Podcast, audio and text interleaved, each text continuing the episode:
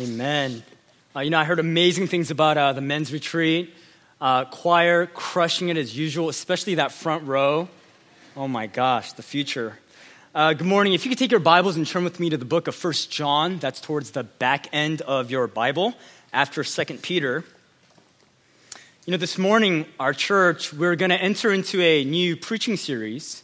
But to kind of set up uh, the series, maybe I can kind of arrange the furniture for all of us uh, and kind of set the stage. You know, um, for me, I'm, I'm really amazed by my children as a father of young kids, you know, because they, they, they, teach me so much. Uh, they show me so much about the human condition, about even like what humans crave. They, they reveal so much about like the cravings, the, the needs, and the desires of, of human beings. So, you know, for example, like even physically, um, it's amazing they're craving for food right? Like my daughter, who is almost two, will eat everything in sight. Uh, or even physically, like with sleep, uh, with my son, who will be five next month. I mean, nap version of my son versus no nap version of my son. I mean, it's like meeting Jesus versus the fallenness of man. I mean, it is, it's astounding, right? Uh, but, you know, even though they're young, even uh, outside of just their physical cravings, I'm already starting to see kind of deeper cravings and needs in their hearts. For example, um, they, they really have this craving for, for happiness, for joy. Yeah, even at their age right now. Uh, like, like the sense that uh, all of their wants, their needs, it, it's kind of met in this deep and profound way that makes life kind of click in a way where they really feel like this is life that is truly life. I, I know they're young, but, but I already see this craving for this joy, like this wholeness of life. I know this because um, uh, when they don't get what they want, the way that they'll, they'll fight each other, right? So, like my daughter, she's the one who's taking all the swipes at the face with the claws. Uh, you know, and my son's like, oh my gosh, I need a cup of coffee, please. It's so early in the morning. And, and so I, I kind of see this craving. And, and can't we agree that every single human being in the world, like every person in this room and beyond, in this entire world, we, we all crave this happiness. We all want joy, like, like this deep, profound, where our needs, our wants, in the deepest sense, it's really met in this kind of profound, secure way that almost makes life click in a way where we feel like I'm living life that is truly life. Like all that I was wired for, I'm experiencing that. We're all, we all crave that. But here's the problem is that happiness is elusive. I mean, if you just do a Google search, that becomes very evident. Because the moment we, we, we even kind of attain a little bit of happiness temporarily, it's soon gone. So many things seem to jeopardize and threaten our joy and delight and happiness. And there's a lot that I could list, but there's one, one thing that I think always threatens our desire of, of happiness, our, our happiness, which is this uncertainty. Like, you know, humans, we have a funny relationship with uncertainty. You know, people talk like, oh, you know, I love adventure, you know, and we talk like that until we are actually in an adventure. And we're like, I want to go back home, right? Uh, because we, we, don't, we don't do well with uncertainty. We do not like ambiguity, right? So, for example, like, even in the most common uh, times of the day where, like, we should not be stressed out, we are because of uncertainty. Like, have you noticed when you go to the movies, you do know that the main character is not going to die. But people are, we're actually stressed out. Like you guys, you know, Chris Pratt, and if you don't know him, I, I, I truly apologize. But, you know, Chris Pratt is not going to die. Denzel Washington is not going to die. He can't even die in reality, in real life, right? He's that awesome, right? But so we know somehow the plot, which is fake, is going to be resolved and, and, yet we, we feel anxiety as we're watching the movie. Like if you ever, if you ever hung out uh, at, at, a living room with a couple of people watching a sporting event, you know, that, that's a really joyous occasion. There's good food, good company, fun entertainment. But have you noticed, like, towards the, when, when it's crunch time, right? Towards the end of the game, if, if it's a close game, what does someone say? Oh my gosh, I can't even watch this. Yeah, you can. It's inconsequential. It's a game. It's gonna be okay. But for some reason, that uncertainty, even, even in a, a, a sports game, We do not like it at that moment. In fact, I was doing some research, and uh, one study showed that, um, like, in more neurotic people, with people with more neurotic tendencies, they actually feel more stressed out by receiving negative feedback than uncertain potential positive feedback. So, so they're more comfortable, the more neurotic you are, with the negative feedback that you know rather than the potential positive feedback you don't know. So it's almost like, oh, thank God, you know, I got fired, but at least I know. Right? It's like, whoa, we have, we have such a, an interesting relationship with uncertainty. It, it has a way of kind of invading and stealing our joy. Now, now I don't know if uh, this resonates with any of us, and, cause I, and, I, and I bring this up because we live in uncertain times. Our, our current uh, nation, the world, things happening politically, uh, economically, socially, natural disasters, there's a, a, whole host of uncertain things that are on our minds this morning. And even outside of what's happening out there, when we kind of zoom, zoom into what's happening even in our personal lives, I mean, there's uncertain things that are going on in your life right now. Like some of us, uh, we're, not sure what's going to happen with our marriage. Other, others of us, we're not sure if we want to get married, or we're uncertain of if we're ever going to get married. Some of us, uh, you know, we, we are uncertain of what's going to happen in terms of the future of our children. And we have the highest hopes for them, but we're just uncertain. Others, we're not sure if we want children. Some of us, we're not sure if we can even have children. Some of us, we're not sure if we're going to be able to have a job, land a job, hold a job, or if we even want to spell the word job, right? Uh, some of us, we're not sure if we want to graduate, if we're going to graduate, when we're going to graduate, if we even want to graduate. And, and even deeper still, uh, even in terms of the Christian faith, there, it might be possible that there's someone in this room where you're wondering, even my faith, I'm not even certain. Like, are we just crazy? Are we just gathering? Is just this craziness? Like, we're just singing songs and is this even real? And so, as much as we want to say that we are happy, the reality is there is more uncertainty and ambiguity in our lives this morning and in this room than we even want to admit. Now, if that's you, uh, we're kind of in good company because much of human humanity and human history, I think they've kind of experienced and felt this uncertainty. In fact, a French thinker, uh, Pascal, he said, and this is just a, a warm, um, a heart melting quote. He said about humanity, we sail within a vast sphere, ever drifting in uncertainty, driven from end to end. Merry Christmas to you, Pascal.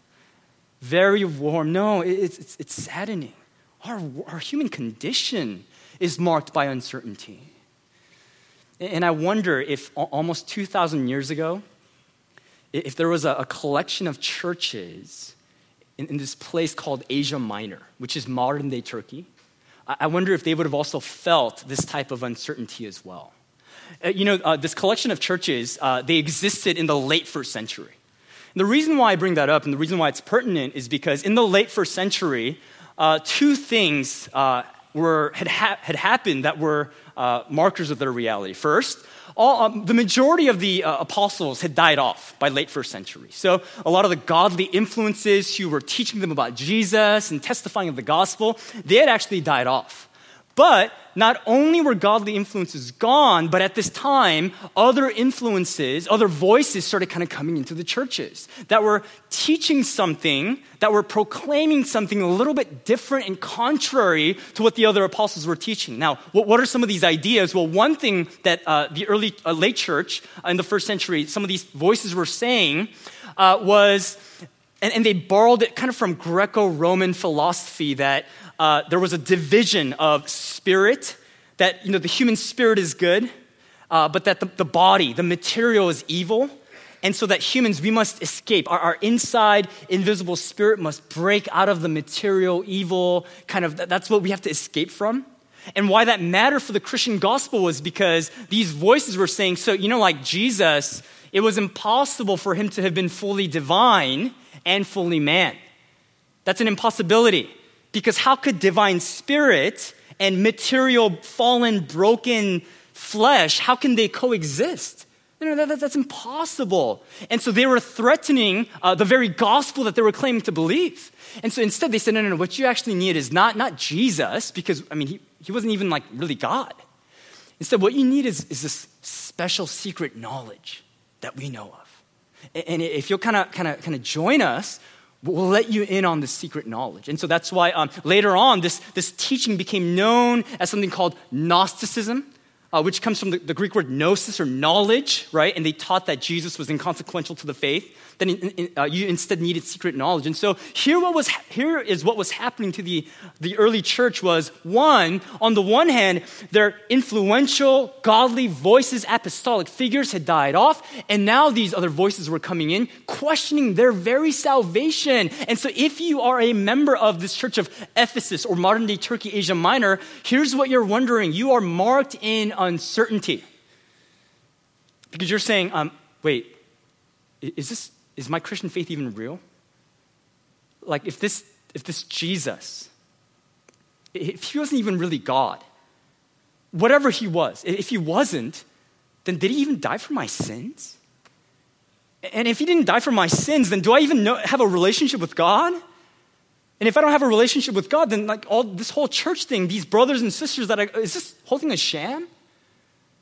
And so it was in the context of this uncertainty of the church that the last standing apostle, the apostle of love, John, would pen for them the letter of First John. And so we come into the first chapter, into the first verse, and John comes firing right away. Look at with me in verse 1.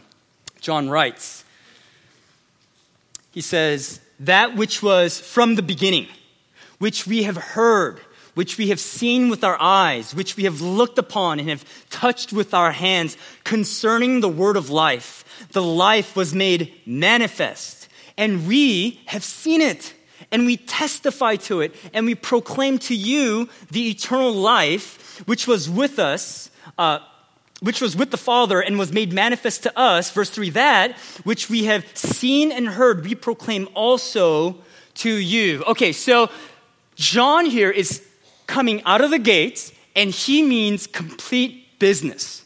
Now, we know this for two reasons. Number one, I don't know if you noticed, but there's no customary introduction.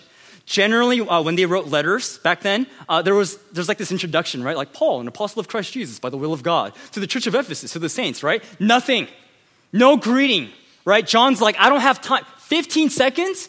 They're gonna spend 15 seconds. No, I don't have time for that. Okay, so no introduction. So he means business. Secondly, did you notice how he zeroes in immediately into uh, the main topic of discussion, which is Jesus? He talks about Jesus.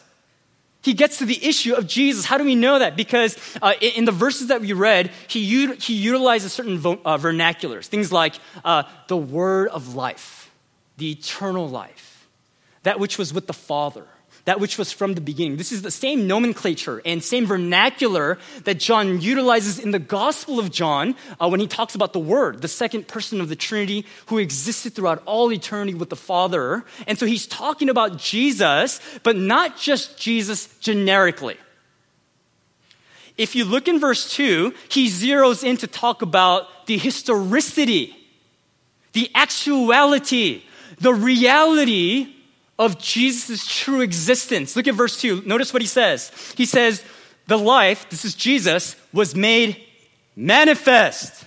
Now, that word manifest, when you really press into the translation, it can actually be translated revealed, made public, to be made exposed. So, John here is wasting no time. He's getting to the heart of the issue and he's saying, Hey, look, I, I know that uh, those people, uh, they like kind of came in and, and, they were saying like Jesus was not really who he was. And so you need a secret knowledge. You need some, something secret. Yeah, there's nothing secret about it because the eternally existing second person of the Trinity actually came to the earth and he was made public. We're like, How do you know that? I don't know if you noticed, but in verse 1, did you see all the sensory language that he uses? Right? In verse 1, he's like, uh, you know, I, I heard him. I-, I saw him with my eyes. In fact, I actually gazed upon him. I touched him with my hands. He utilizes sensory language, verse 1, verse 2, and verse 3. So, what he's saying is, uh, I, I, know that Jesus was real because um, I spent time with him. Mic drop, right? And, and so, John here, he, he's not trying to have a nice discussion. He's not saying, like, oh, you know, like, this is what I think. What do you think? This espresso, it, it's amazing, it's, it's delicious. No, he's saying, this is what I think, and it's true. I don't like coffee, but I saw Jesus in the flesh. I spent time with him. And so, what he's trying to, he, he's fighting for their certainty of their entire proclamation of their faith on account of the reality, the historicity of Jesus. I love what one commentator says about all this sensory language. This commentator says, to see and bear witness are legal terms of a courtroom deposition. Yeah, this is polemic.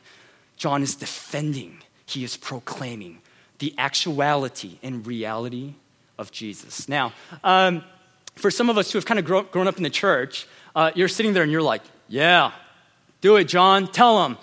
Others of us, we have, you're like, not me. Uh, others of us, we've, we have grown up in the church, or maybe we haven't, but if you're honest, there's a little bit of skepticism.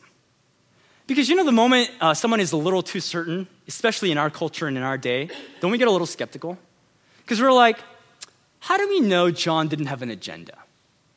Like, like, what if there was something that he was trying to do? Like, how could he really know that the second the eternally existing divine Son of God came as a man? Like, how do we really, really know? Uh, now, th- that's a, a wonderful dialogue I'd love to have, but for the sake of time, I, I can't engage in, in, in, in, the whole thing. But in the spirit of John, I'm going to kind of cut to the chase. I, I think we can know uh, because of the, the Christian's enduring spirit at the face of violent death and persecution embodied in John himself.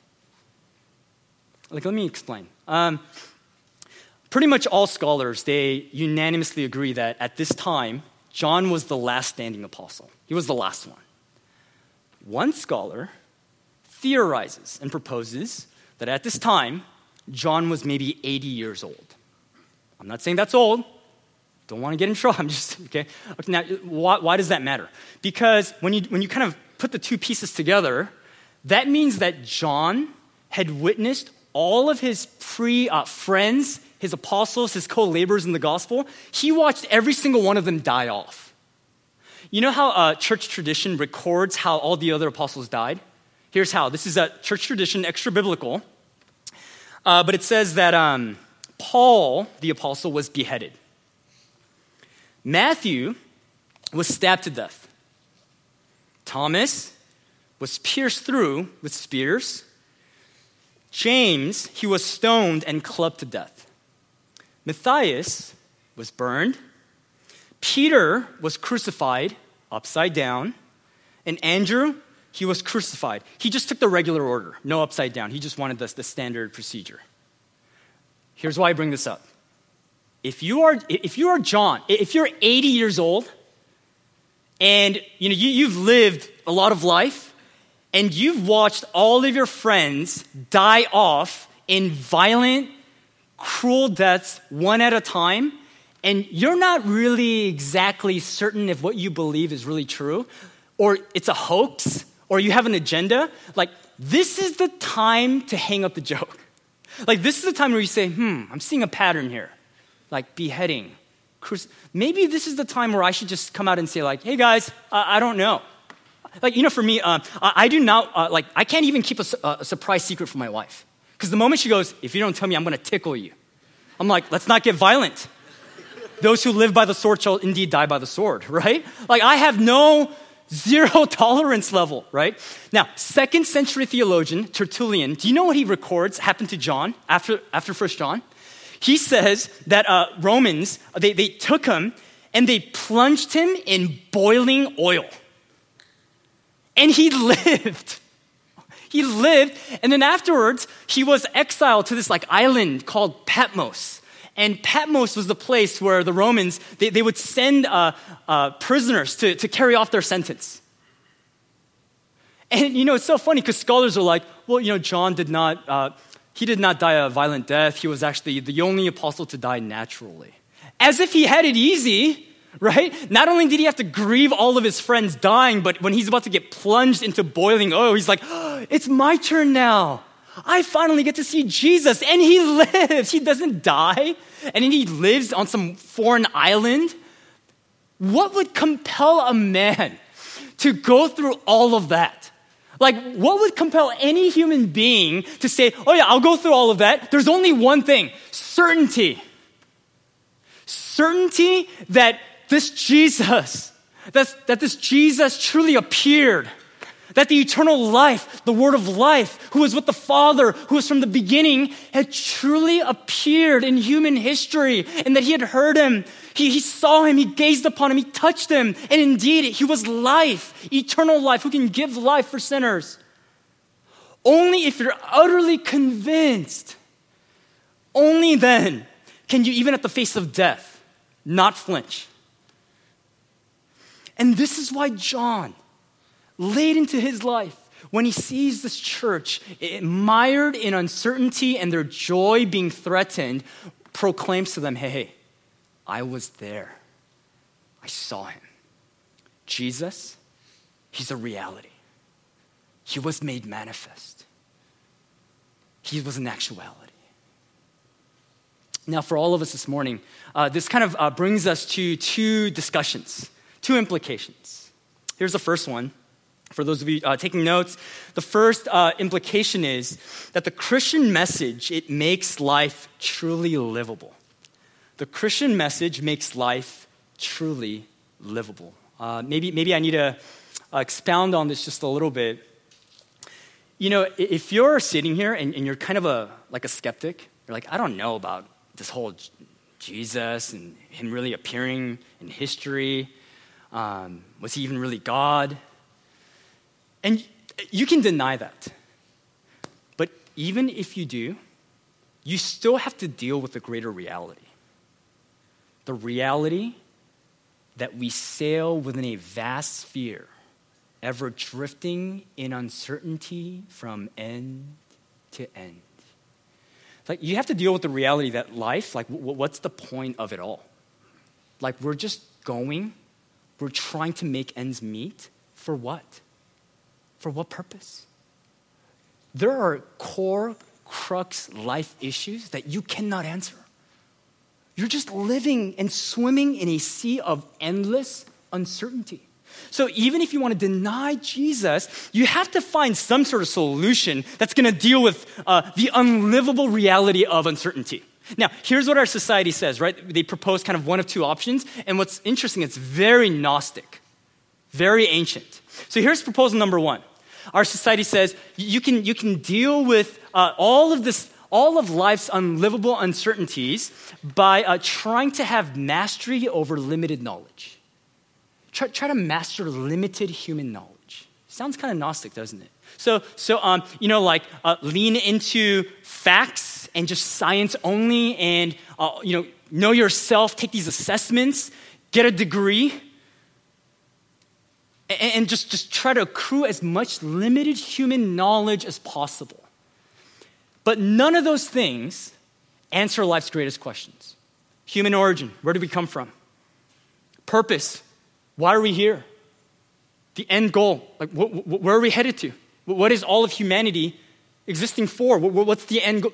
None of human limited knowledge can answer those questions. So we can gain all the knowledge that we want, but every single night, when our heads hit the pillow and we're staring into the ceiling, we, can't answer core human questions.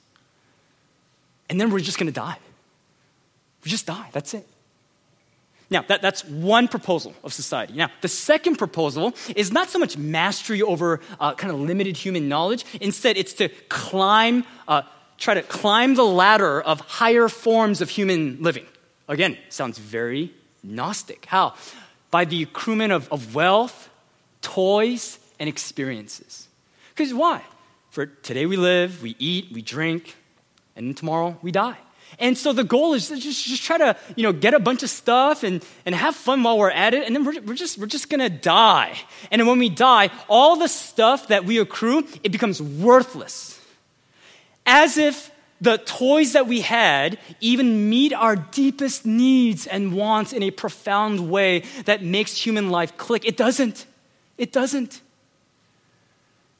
And so, for me, I do not find the Christian message, uh, it's not something that I, I want to believe because I have nothing else to believe. It just makes the most sense in terms of making life the most livable. Here's why. Because if indeed Jesus, the second person of the eternally existing God, did come as a man, that means that the goal of life, it's not to just try to sort out meaningless creation, but that I can have relationship with the Creator. That I can have fellowship, partnership, life with Him, and all that He's doing, I get plugged into that. So that my deepest human needs, my deepest human wants are met in a profound way. So for me, I find the Christian message most believable because it makes life not just bearable, but very livable. That's implication number one. Implication number two is the Christian can be truly happy. The Christian can be truly happy.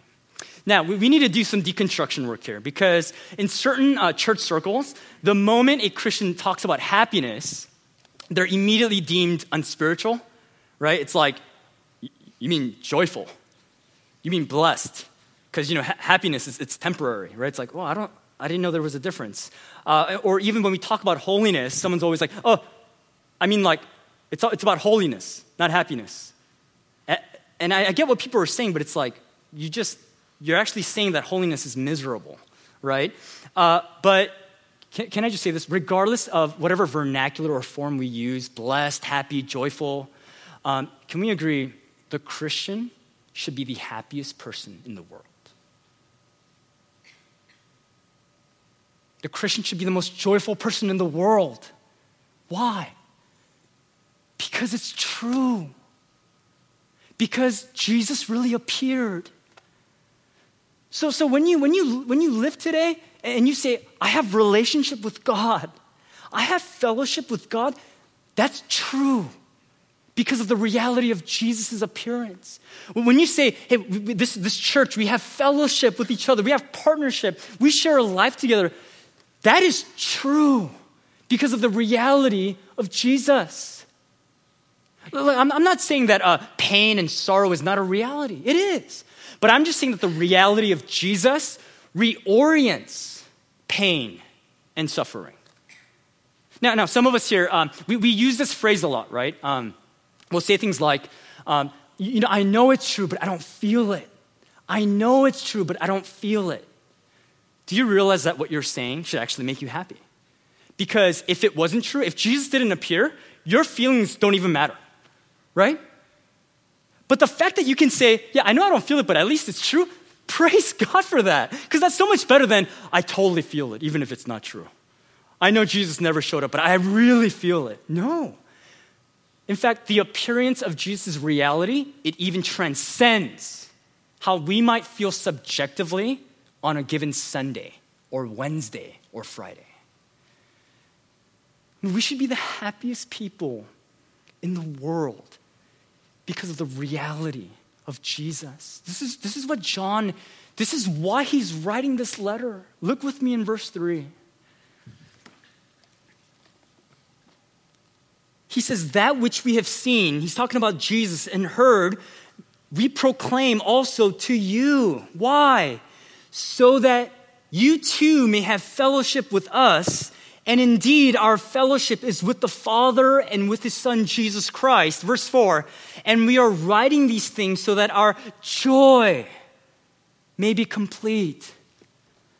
Christians, we, we can be truly happy.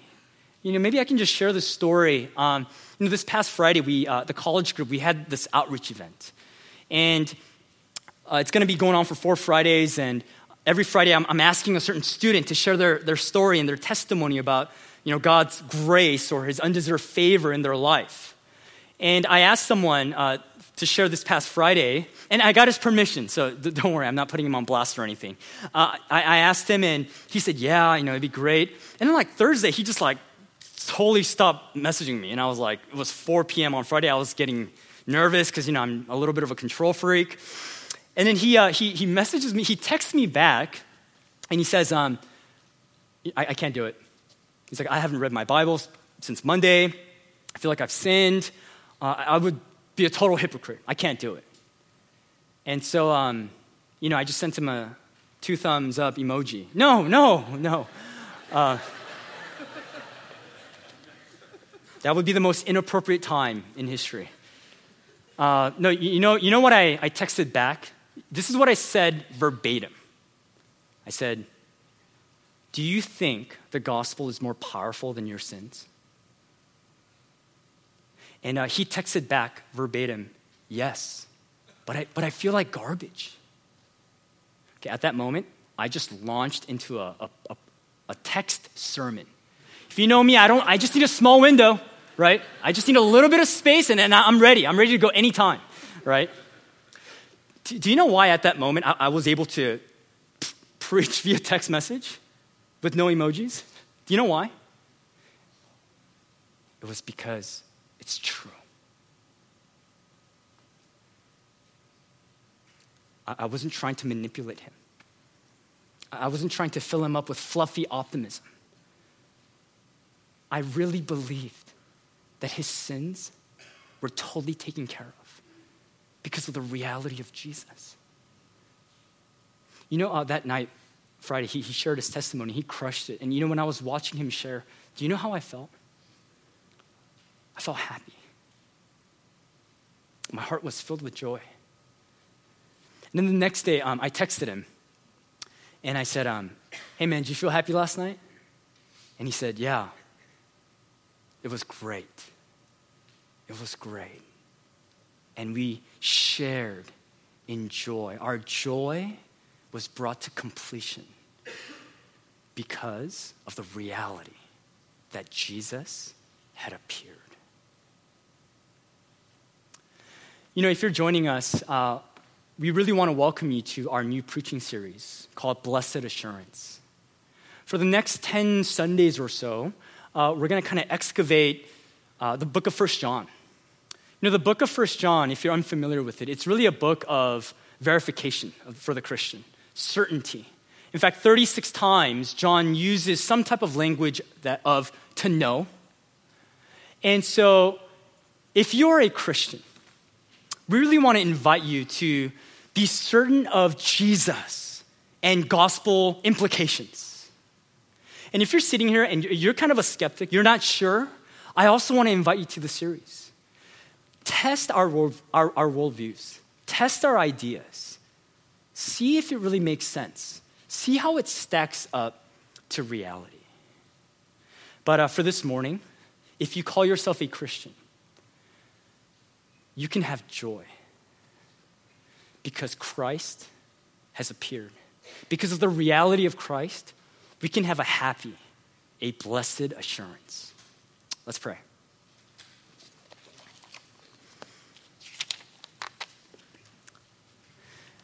I'm going to uh, give you a moment as the band uh, comes up uh, for you to pray to your Father. You know, I realize some of us, uh, maybe we kind of feel like that college student where we're like, I, I just had such a horrible week and I, I don't feel it at all. But because of the reality that Jesus has indeed appeared, that should reorient how we might feel at the moment. So the moment you, by faith, say, Father, He listens. That is true. That is yours because of Jesus, because of the reality that He appeared. So for you, if you're a Christian and you just feel a little bit distant from God, will you call out to Him right now and say, God, increase my faith? And thank Him. Say, thank you for showing up on the earth. Thank you for coming to the earth. If you are someone who is just seeking, you're not sure about any of this, but you're curious, would you just say, God, if you're out there, if you're really out there, show yourself to me. Reveal yourself to me. Could you do that? And uh, after some time of prayer, the band is going to lead us into a song.